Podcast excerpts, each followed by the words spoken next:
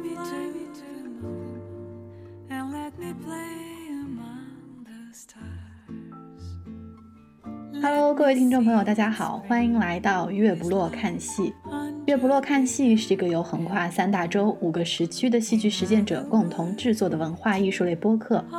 在这里，我们聚焦各地好戏，关注剧场议题。我们拒绝盲目共识，鼓励意见分歧。我们希望观点的交锋能让更多人走进剧场。在不同的时空，月亮出生的时候，我们剧场见。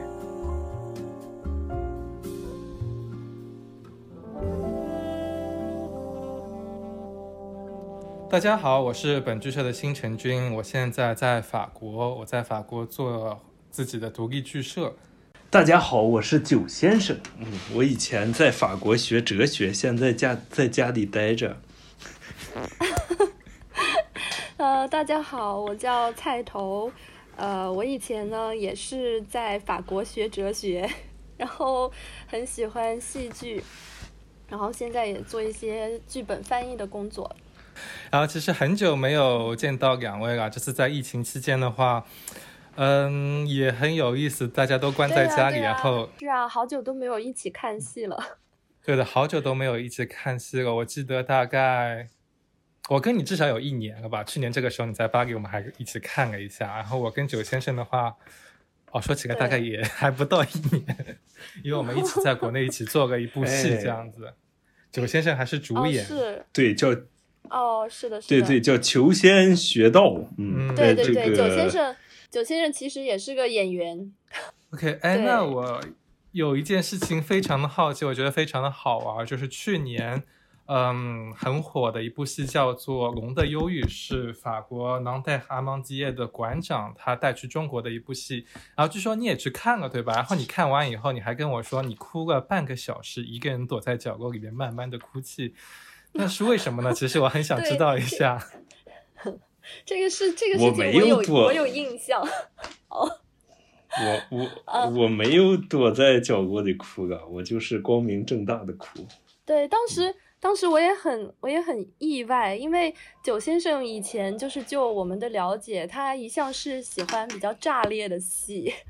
就是有一年我们几个在阿维尼翁一起看戏，九先生还带火了这个词语，就是就是炸裂，就是他所有的在舞台上可能会出现的各种不可描述的画面，九先生就往往喜欢看这样的。但是《龙的忧郁》就完全不是这样一部戏，所以当时我跟九先生一起看完这部戏，我看他泪流满面，然后一直在哭，然后哭到停不下来，我也非常的震惊。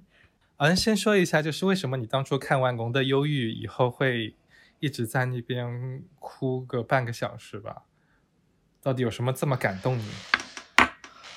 我跟你说，这个问题要解答起来非常复杂，非常复杂。其实这个戏的剧情也没有非常之复杂，而且还挺傻乎乎的，对吧？对，这个跟剧情没有关系，而在于什么呢？在于龙的忧郁，在于忧郁这个词。嗯嗯，我嗯，你呃，首首先咱们说什么是忧郁呢？当然，在法语里这个戏叫《拉梅昂高地德德德德哈贡》嘛，嗯就是龙的忧郁呢。梅梅昂高地就是忧郁，但这个词呢，其实来源于古希腊。古希腊呢，它在古希腊语的意思是黑色的胆汁。那么这个黑色的胆汁跟忧郁之间有什么关系？呃，那个时候在古希腊有一个有一个人有一个人，他叫呃希波克拉底。啊，希波克拉底是现代医学的爸爸了。那个时候呢，希巴希波克拉底他觉得这个人的所有情绪都是由人的四种体液来决定的。这四种体液分别是血、粘液或者说淋巴液，还有黄色的胆汁和黑色的胆汁。那么，忧郁这种情绪就是由黑色的胆汁引起的。哦，这个我有听说过，就是所以人是分成呃不同气质的人，对吧？有的是比较呃气郁性的，有的是比较比较容易生气那种。呃，那我还想问你一下，这个所谓的嗯、这个忧郁跟我们另外常说的一个叫做思乡情有什么区别？就是所谓的 nostalgia。那你忧郁，忧郁是一种状态，它它不一定是思乡引起的，可能是别的东西引起的。嗯有人的忧郁是有原因的，有人的忧郁是没有原因的。那么，思乡产生的忧郁是一种有原因的忧郁，但是还可以能有别的忧郁，就是更高级一些的忧郁。忧郁这个东西啊，从开始就是我们刚才提到的古希腊的这个希波克拉底，他就一直觉得忧郁是一种跟天才联系在一起的东西。只有天才才能感觉到一种真正的忧郁，可能是就是天才一般都是忧郁的。我们可以回忆我们看过的各种肖像啊，几乎没有人把一些伟大人物的肖像画成是嬉皮笑脸的。每个伟大人物的肖像，他全都是一张愁眉苦脸，都是忧郁的。就包括现在的时尚时尚圈，我们看那个所有的模特走秀，都是一张杀手脸嘛，也都是一张忧郁的脸。嗯，呃，那个贝克汉姆的老婆，贝克汉姆的老婆维多利亚，她做了一个 T 恤，她经常穿。那个 T 恤上面写的就是，大概是 “Fashion stolen my smile”，哦就是这个呃时尚把我的笑容偷走了。那么时尚就是美，美的一个基准就是把人的笑容偷走了。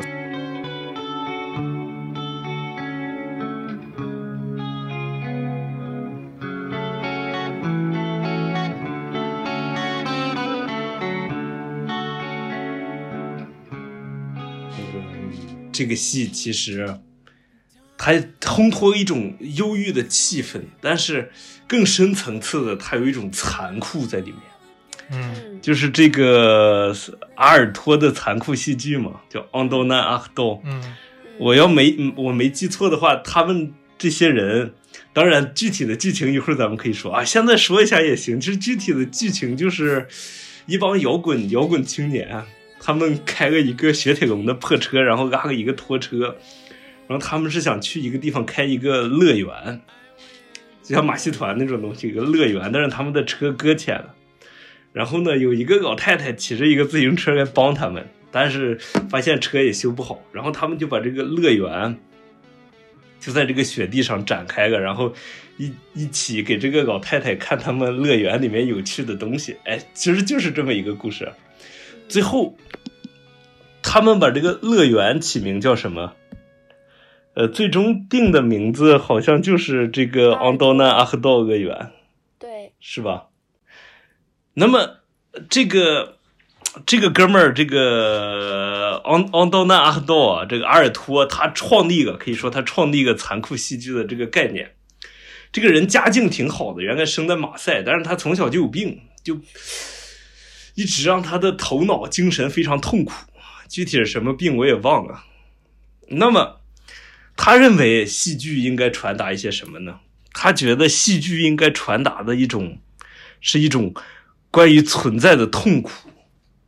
这个演员在舞台上就应该像被钉在十字架上、被被被受火刑的人一样，哎，他要在舞台上燃烧。来，他好像嗯是在那个时候有一波人认为说，戏剧的话，它嗯是面向死人的一种仪式，然后戏剧起源应该是在嗯墓地里边，所以他们很多的表演是给墓地里面的人做的，就是不断的回忆过往、过往、过往、过往，然后通过唤醒一种呃过去。的一种情感，然后呈现给现在的一些人看，就有点跟你之前说的恋尸癖有点像。对对，这这就是这样的，就是这样的，就是在古希腊他们做这个仪式，就是祭祀祭祀亡灵的。对，然后呢，这个这个阿托万，这个阿托万他觉得这个戏剧应该有一种神圣性，有一种形而上学性，然后呢，应该给这个观众带来一种这种震撼的一种感觉。嗯近乎于震震颤一种恐惧的感觉，也不一定是恐惧，就是一种震颤灵魂的感觉。嗯那么，他这里说到演员要在舞台上燃烧，就好像是被绑在十字架上受火刑的人。这个感觉，我是什么时候开始哭的呢？看《我们的忧郁》，是当那个最初这个这个老太太，他们给这个老太太展示他们各种各种东西。这个老太太名字叫这个伊莎贝尔，伊莎贝尔。然后呢，他们这个公园有各种这个景观，有的有一个景观是吹泡泡，有一个景观是电风扇，对，然后还还有一个景观是什么？对，还有一个景观是什么来着？还有一个造雪机，还有喷泉，对对，造水机，对，就是喷泉。然后呢，他他先给这个老太太挨个看这三样东西。啊，你看这个是喷泉。哦，然后你看这个是泡泡机。哦，你看这个是风扇。哦，然后后来呢，他说这个东西还这个公园还有另一个，就是最后一个景观，这个景观叫巴诺哈马。什么是巴诺哈马？就是把这个公园里所有景观的同时打开。嗯嗯，但这个景观你要看的时候，就需要那个爬到一个梯子上去看。是嗯然后那个那个老太太，她这身材特别单薄，她就爬到了那个梯子上。嗯然后这个同时，那个所有景观都打开了，就是有风扇吹着那个泡泡，嗯那个风把那个老太太头发也吹过来，然后背景开始响起的音乐。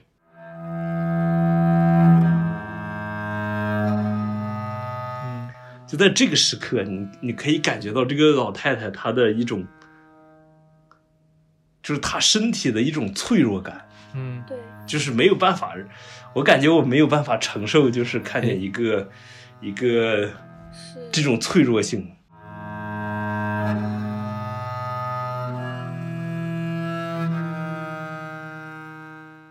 这一幅画面其实让我想到，就是他后面一部戏，就是《雾海上的流浪者》里边那一个画面嘛。然后那幅画是费德里希画的，他其实在《龙的忧郁》这部戏里面也有把这个画面给拿出来玩过，就是在投影仪里面嘛。然后他的嗯话，在这个画面里面，我觉得他是引出这样子的一个一个关系，就是，嗯，他这部戏很好玩，因为就是为什么，呃呃，菲利普干他所有的戏里面的人物都感觉让你呃傻傻的，对吧？然后都在那边做一些奇奇怪怪、莫名其妙的事情。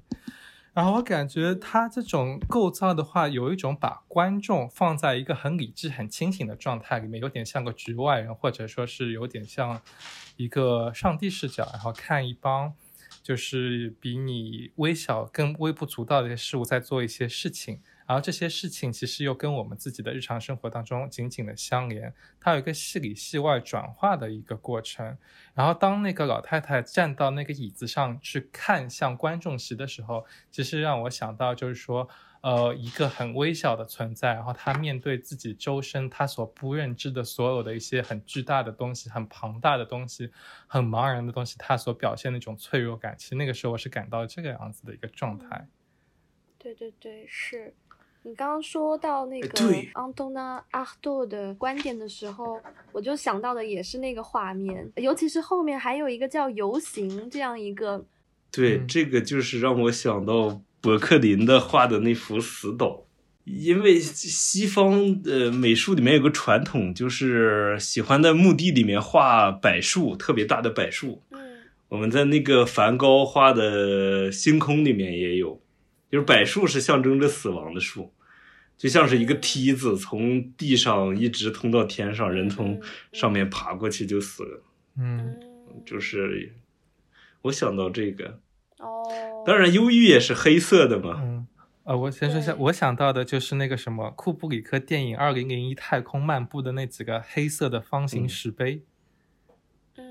嗯就那黑色的方形石碑，其实是代表就是说人类所有的知识、所有的记忆，或者说是整个宇宙它无限的一个呃无限的一个内涵吧。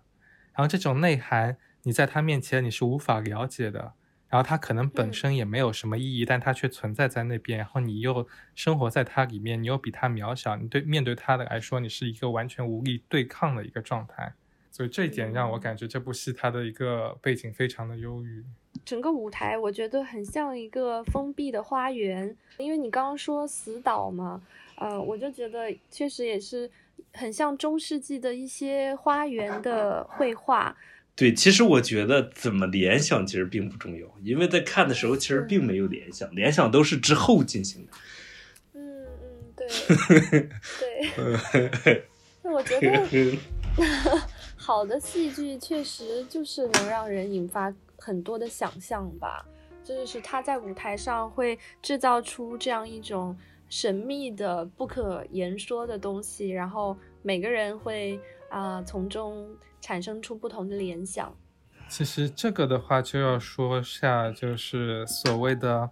Philip Gan 这种类型的戏剧，或者说后戏剧剧场那种戏剧，它跟普通以往的戏剧有很大不同的一个点。然后其实，在我的一些看戏的好友里面嘛，他们有很多人其实是觉得我看了 Philip Gan 的这个戏，所谓的《龙的忧郁》，但他完全不知道这里面在讲什么，然后他是完全没有办法看下去的。明白嗯，明白明白。呃，我嗯觉得对，对于像 Philip Pan 的这种导演，就是不能抱着那种想要理解一个故事情节这样的想法去看，我觉得就不如呃整个人就放松下来，然后接受嗯他对你的一个邀请。呃，嗯我感觉肯恩的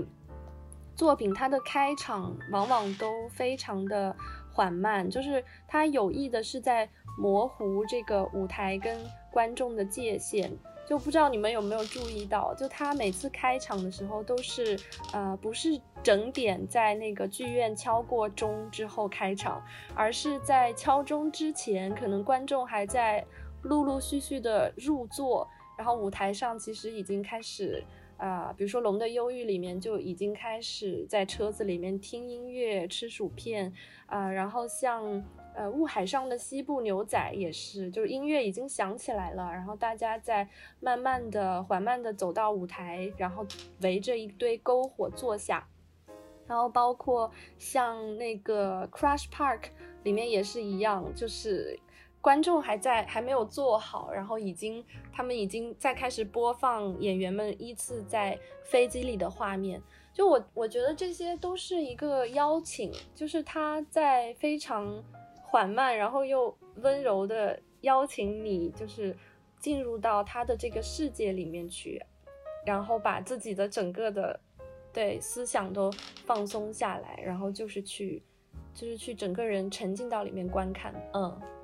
其实这也是就是说我一直想给就我身边的一些好友所传递的一个信息嘛，因为就是说，嗯。呃，当我们观看一部戏剧的话，尤其是所谓的后戏剧剧场里面的一个戏剧，它本身对于故事的一个强调就已经非常之弱了。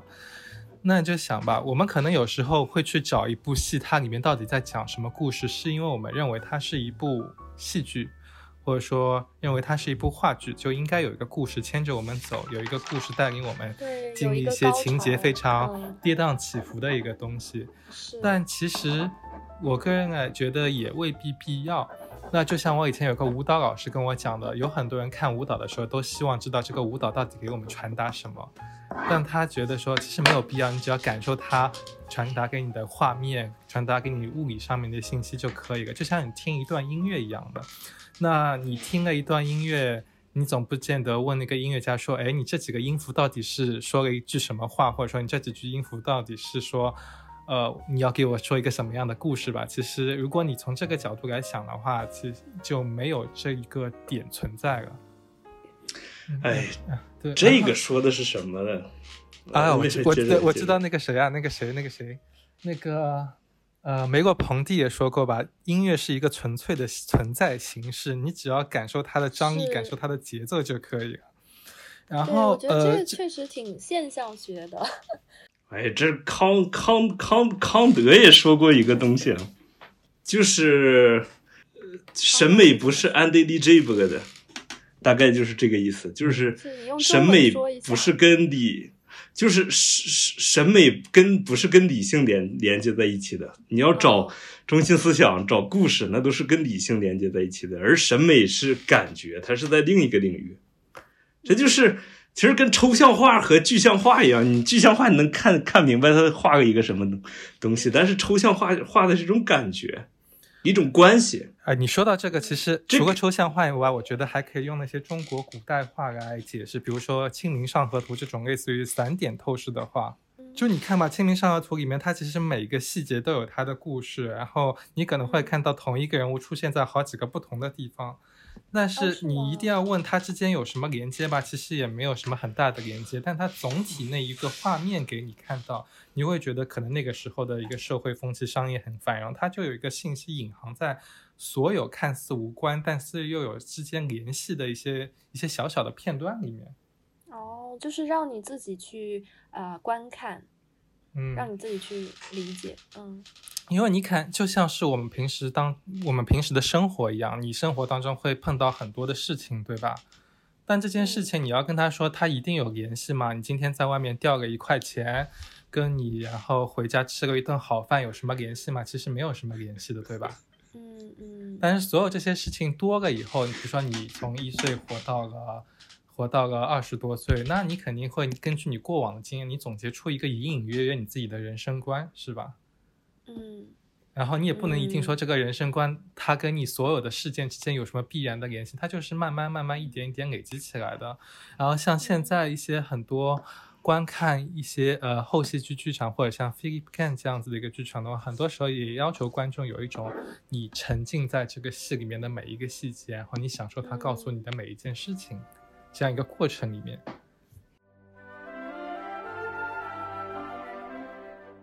嗯，对，其实他就这两部戏来讲，我觉得他的中心思想嗯就是，你说他的戏没没有一个具体的故事，但是这两部戏你在题目里其实都找到了他的中心思想或者中心概念。拿《雾海牛仔》那段话来说，那个那那个那个标题来说，就是呃，Gaspar Weston h e d h a g e 啊，发音就这样了。但其实他说的就是这个弗里德里希，弗里德里希这个人，他选取的这幅画是雾海中的旅行者，嗯就是给他的那个 hoodie 上面，给他套头衫上也是这个。那么弗里德里希就像浩哥，浩哥不是浩，星辰君刚才说的，这些画家也好，艺术家也好，都是在尼采这个上帝死了之后的，哎，或者是即使没有到弗里德里希的也不是不是之后，差不多，反正差不多，都是在信仰危机这个时代。啊，十九世纪，十九世纪，他是浪漫主义画家。什么叫浪漫主义？浪漫主义就是觉得自然是神秘的，没法理解的。那么人在自然面前就是特别的弱小，就是宇宙是无限的，宇宙又是神秘的。有一个雕塑家这么评价弗里德里希，他说他在自然界中找到个悲剧。那么这种悲剧就是，呃，人无法理解自然，自然是神秘的，人敬畏自然，整个人类在这个自然界中抱团取暖，面对着这个未知的可怕的自然，也不一定是可怕，未知的神秘的自然。那么这个中心概念，呃，我觉得因为 Gan 呢，他的作品，我感觉我们不把它当成普通的戏剧作品来看，而把它当成一个装置艺术，或者说，呃，就是艺术来看，它是通过艺术来，呃，就是视觉的感觉来阐释他的中心思想的。就是我们看见那帮人在最后在那个画之前的帐篷里，在一起围在篝火前面，就好像是这个世界上最后一群人，他们在自然界中孤立无援，在一个篝火面前。呃，抱团取暖的这种感觉，其实就是弗里德里希画里面的那种感觉。嗯包括呃《龙的忧郁》里面忧郁的概念，它也通过图像给我们传递出来了。就是像你们刚才说的，最后的那些充气的巨大的气球，一个人在他面前那么渺小，你假如看录像的话是没有呃办法感觉到那种感受的。对，有人说他从二二楼看的话，他从二楼看的话，也没有从一楼看的感觉强烈。他是专门给你的这个，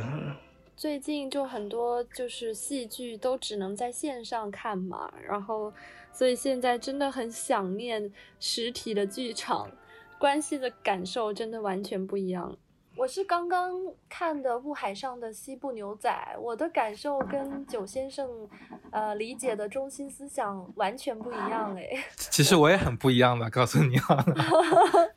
对的，这就是这就是后戏剧剧场它有趣的点所在，因为每个人根据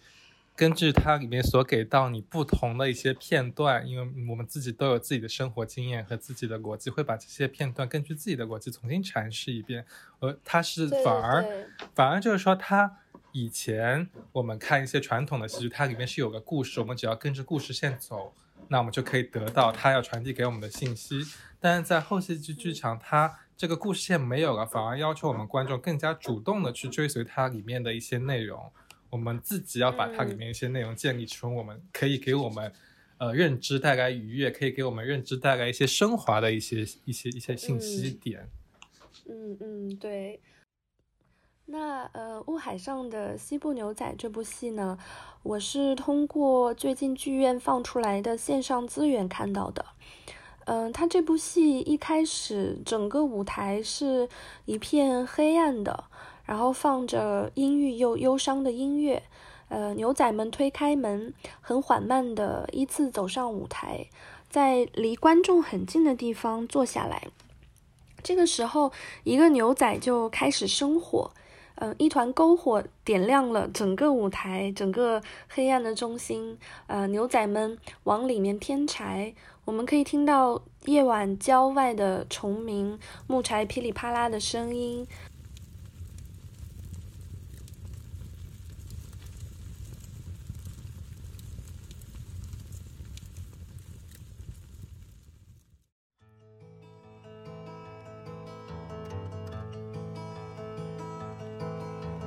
I went out to the Hazelwood.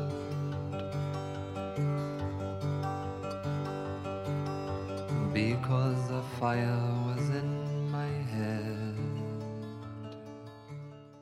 就那一刻，我整个人就安静下来了。就是在一片黑暗之中，那团火，它是整个舞台的焦点。它不仅聚集了所有的演员，他们围着篝火，一边弹琴一边唱歌。它也汇聚了台下所有观众的目光，同时呢，现在又聚集了屏幕前的我的目光。当时我就非常触动，嗯，我想到技术哲学家鲍尔格曼，他在讨论我们人与物的关系的时候，就用到火炉这个象征来解释他提出的焦点物的想法。嗯，他说，在前技术时代的屋子里，火炉维持和汇聚着房屋和家庭，构成了温暖、光明和生活的中心。人们围着火炉，共同亲身的参与生活，比如说父亲砍柴、母亲生火、孩子添柴等等。那么，在这些亲身参与的活动中，人们可以体验到季节的变化、寒冷的威胁、温暖的慰藉、木材的烟味和劳动的辛苦等等。所以说，这些参与行为并不是简单的身体活动，而是人通过他身体多方面的感受，可以获得关于世界的一个丰富的体验。嗯，拉丁语中的焦点的原意就是火炉。那我在看我们现代的生活，它其实现代生活是一种依靠设备的生活。我们有各种各样方便的设备，嗯，你比如说现代的供暖系统，人们不再需要去劈柴、运柴、生火、添柴等等。设备它是及时出现、到处存在的，而且它很安全，也容易获得。嗯，它跟人唯一的关系就是一种可用性，一种使用和消费的关系。所以在这种情况下，我们人和世界更深刻和完整的关系，其实是被遮蔽和缩减了。所以，我们经常觉得说难以集中注意力，然后觉得焦虑或者无力，是因为我们很少亲身的去体验这个现实世界了。那在肯恩的戏剧里，我就看到了这样一种对现代技术社会的反叛。他可能不是有意或者说明显的表达这层意思，但是你看他剧里面的人物一直都在不停的动手做东西。那不论是舞台布景也好，还是道具也好，你很少看到专业技术人员上台来换景。就比如说像《雾海里的西部牛仔》，他先是演员开始生火，嗯、然后他们纷纷抱起一块大石头，像抱着一个婴孩一样，在石头上面插了一只麦克风，然后说：“看，这是博物馆的语音导览。”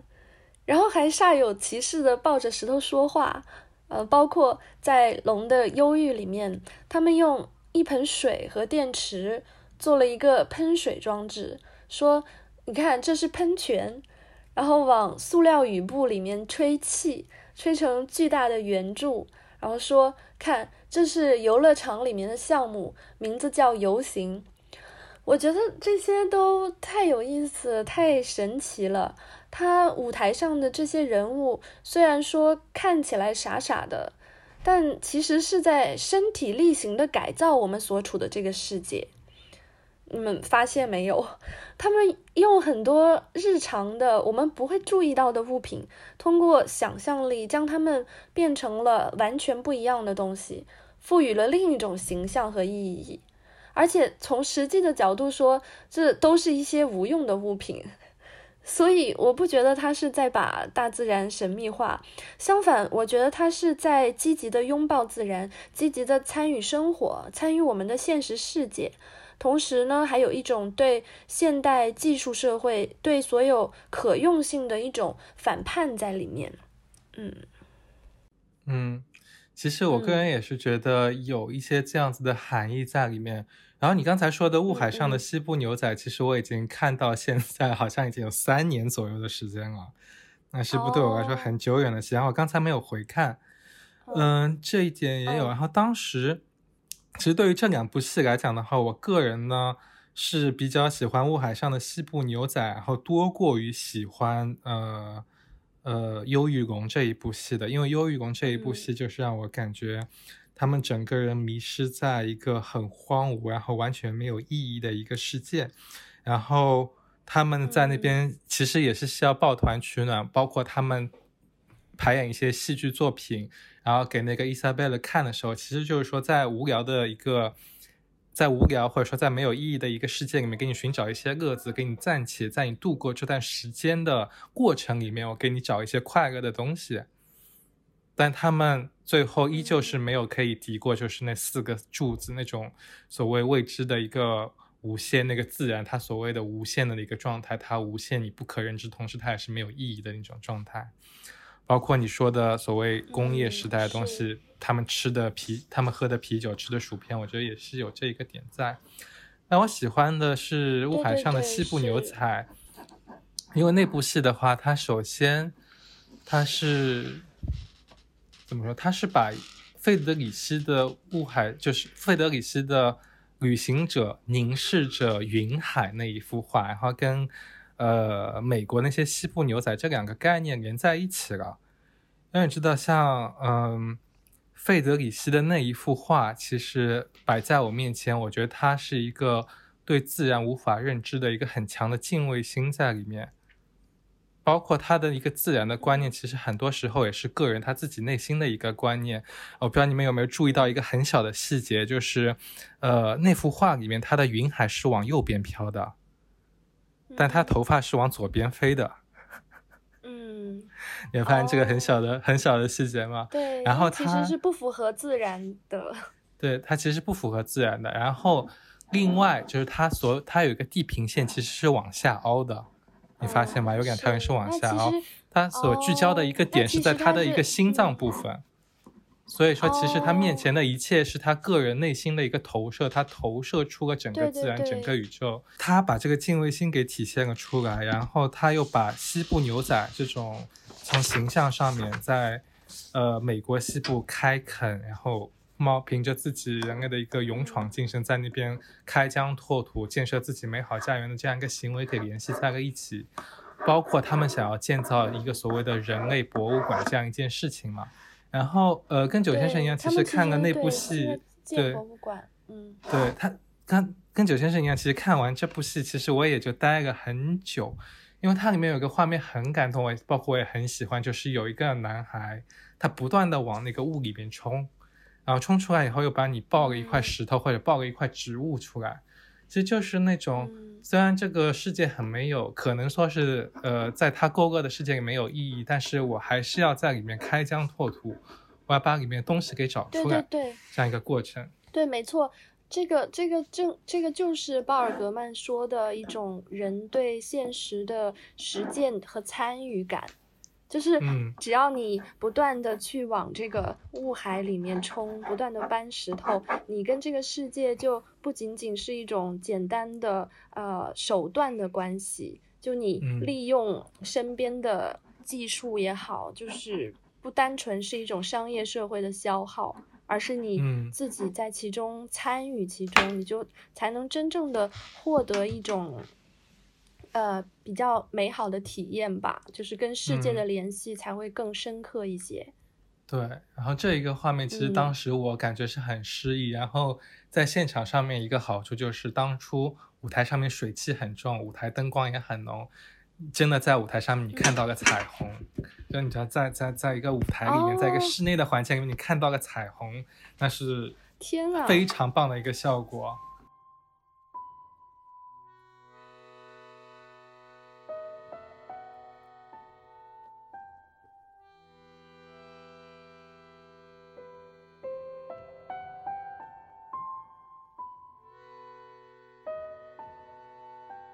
那个那道彩虹当时是把我给惊呆了，真的很？偶然。嗯嗯嗯对，所以现场就充满了这样的偶然。然后我还为什么还有另外一点，就是我很喜欢雾海上的西部牛仔，然后多过于说是龙的忧郁呢。其实我还想起另外一句，就是呃，尼采他在《悲剧的诞生》里面所讲过的一个东西，就是说。人，你为什么要创造神这个形象，对吧？创造希腊诸神这么一个形象，其实不是说你要主动崇拜他们，而是你要把人他所要拥有的品质，或者说你所拥有的一个品质，把你从自己的身上给拿出来，放到外面，让它显现在那边。于是你再去崇拜他。崇拜他的原因，就是因为防止你在这个本来没有什么意义的世界里面，你找不到自己的一个方向。然后乌海上的西部牛仔，就是说它至少给我一个方向感是非常明确的，它不像龙的忧郁这么让你觉得有一种绝望的气氛在里面，而它就是你至少知道你可以做什么。嗯，不过雾海里的西部牛仔里面啊、呃也有播放就是“忧郁”这个词，就在那个字幕上面的 幻灯片，不知道你们有没有看到？对，而而而且而且不光是有忧郁这个词，还有各种忧郁的景象，是，比如说落日啊，哦，它就是嗯，就是都是能非常引起人的想象的词语，比如说像温柔歌曲的呃那个摇篮，呃沙滩上的落日景象，闪亮的幽灵，就是这些词语，就是不断的唤醒着你的一种嗯一种集体意识的想象。那你想这些词，它本身其实都非常的把你带向一个很原、很原始、很原初的一个状态。对，沙滩落日，然后温柔歌曲的摇篮，呃，所以我有时候觉得看肯恩的剧就很像一场催眠，就是你如果把自己的精神完全放松，跟着他的画面和他的这些呃零零星星出现的词语走的话，你的意识会飘到很远很远。哎，其实那我想问你一个问题，就是说，当你在看他的戏的时候，你会不会自己脑子里面有一个机器在不断的分析这是啥，这是啥，这是啥，这是啥，这是啥？呃，完全不会。我觉得嗯如果那样分析的话，就是太累了，就用理性去干扰了我，就是完全呃放松下来感受这样一个过程。嗯，因为我个人的话，我看他的戏，我我会我会想这啥这啥这啥这啥这啥那啥，哦哦，我不断在想这个问题。因为因为可能是学学文本的一个人，他的一个习惯在那边嘛，我肯定嗯我肯定要说，我看到的图像，首先我可能会分析他他现在在干什么，然后他干什嗯么，他在吃什么，他拿的薯片是什么，他拿的薯片上面有什么标志，啊这样子我 肯定会想，然后说 OK，呃制作人的角度吧，因为你现在也是一个剧团的制作人，你可能是不是更多是从这种角度来看这部戏、呃不是戏是怎么做出来的？哦，那那倒不是，我倒不是说我要看他薯那包薯片有多贵，我买不起，对吧？这个薯片也不可能贵到我买不起给自己的剧团。呃，主要就是说，比如说我刚才不是分析了，就是说他们在那边吃薯片，然后喝啤酒，然后这些薯片跟啤酒上面的所谓的工业标识都没有没有去除掉，嗯嗯。明白？然后就有点让我感觉说是，所以那个时候我会用这种方法，然后去把它分析出一个呃所谓的消费主义、所谓的娱乐主义情况下，然后所有人都没有一个主要的生活目标，或者说没有一套他的一个固定的想法思潮，可以把一个生活的意义带给人类的这么一个一个处境吧。嗯。然后，所以你看戏的时候是感性跟理性在同时思考的一个过程。有些艺术家的作品，他还是可以用你的理性去分析一下的。像肯恩的话，我觉得他并不是是完全去除理性的。但有些艺术家的作品呢，他就根本没有办法用理性分析，所以你看到一半你就放弃了，所以没什么意思。对，嗯，肯恩的作品，他其实，嗯，嗯，我说，呃，就是他，他其实还是有一定的逻辑性的，就他所有的作嗯品是一个很自洽的一个美学的世界，嗯就是他所有的作品，我们都能看到一些对自然的关注。那那不如来讲讲他的这个创作过程。啊，对，因为你是跟他在中国巡演的时候做过一些事情，对吧？所以你来讲一讲，就是呃有关于他在巡演时候的一些小小的八卦，好了。哦，好的。嗯 对，就是呃，因为有他们嗯演员，就是演完之后会做一些映后谈，然后就会嗯介绍一下他们的戏的创作过程。呃，那实际上他们呃都是所有的演员在一起进行创作，就大家每个人都是呃贡献一些想法，然后马上就在排练场实践出来。所以说他们的道具，就我们看到的，都是一些比较好实现的道具，比如说这种塑料的啊、雨布、梯子什么的。因为呃，就是一旦有个想法，你要能够马上去旁边的商场就把它买到，然后就可以开始放在舞台上，呃，这样这样看效果，这样，嗯。然后他们的演员呢，就是也是会一起去看一些展览，然后一起看电影，呃，这些，所以就是有时候我们会看到肯恩的戏里面会有很多呃艺术史的参考，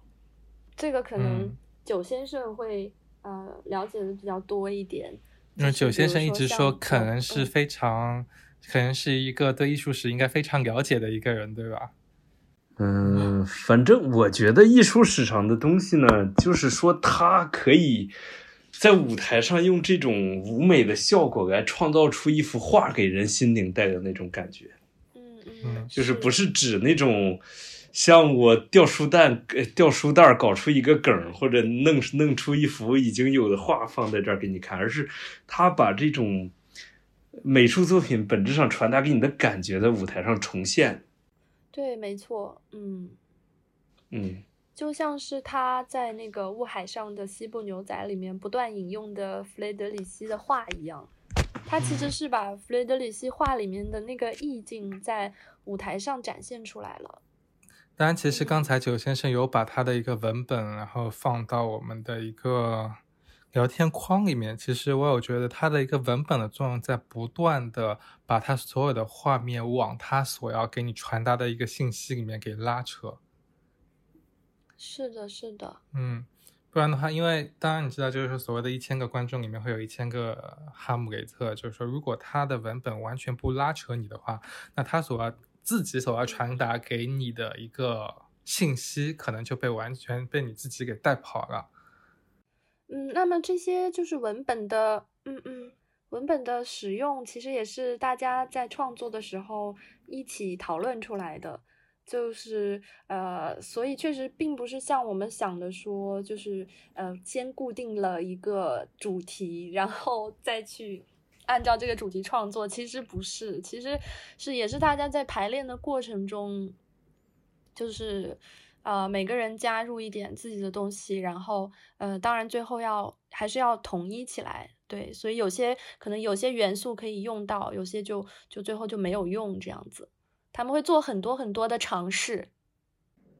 因为我们也有说尝试过，其实现在中国也有很多导演，他是强势想要做西方一样的所谓的舞台书写，但是真的要实践起这一套方式的话，那你导演他本身的一个地位在哪里？你对一个整个文本的综合性的一个权利到底在哪里？然后你所有演员带给他信息，他到底能够扩展到什么程度？然后导演他到底用还是不用？他到底什么时候让你说话，什么时候不让你说话？这都是一个非常实操性的一个东西，我觉得这非常非常的难。嗯，对，我觉得这个对导演的要求就很高，确实是要最后做一个呃总体的美学上的把关。嗯，然后他们的演员也都很有趣。大家可能都知道，肯恩有的时候喜欢用一些非职业的演员，比如说在那个 Crush Park 里面就用到啊、南特尔剧院里面的清洁工，然后让他上台演戏，然后他的演员就是呃私下里每一个跟剧里面的那种状态都很像，都是有很多比较。幽默和无厘头的呃地方在，所以我哎，这个其实我有我有嗯。说，就是以前我我们剧团面试过一个演员，然后那个演员其实在此之前的话，也在呃肯恩的一部戏里面做过一演过一个角色，就是他的萨尔兹哦。效应嘛，就是嗯嗯嗯呃忧郁宫的前传，其实，然后他跟我讲的是。嗯，可能就把一个戏剧框架给了他们，然后其实也没有在现场指导过他，然后演出开始了，你就直接上台吧，然后你看到台上有什么样子的一个表演出现，然后你自己给一个真实的反应就好了。但你要知道什么时候上场，什么时候下场，你要知道这个节奏就可以。但是反应你到底该怎么演，你自己看着办吧。对对对对，所以我觉得对，可能在戏里面，呃，确实很在意演员的真实反应。然后他很多嗯戏中角色的名字也是演员自己的真实名字。哎，那你说吧，哦哦哦，这个世界这么无意义，这个世界这么无厘头，那我们到底该怎么办呢？我觉得就是，我觉得就是，呃，可以就是跳出这种一定要找出一个意义的这种想法，不如就像肯恩戏里面的啊、人物一样，就直接进入到雾海本身，直接去积极的参与生活吧。就像是以前萨特的存在主义最后所说的，既然这个世界如果它没有什么意义，既然这个世界如果它本身是荒谬的话，那么不然把我们所有的关注点转向我们人与人之间的关系。与其说谈一些概大的大的一些概念，找寻什么真正的意义，还不如像萨特一样说，我们把我们自己的一个关注点转向于我们生活当中身边的人，让我们互相不要再打仗了，让我们好好的相爱吧。好的，本期月不过看戏就到这里，让我们下次再见。谢谢大家的收听。大家下次再见，拜拜。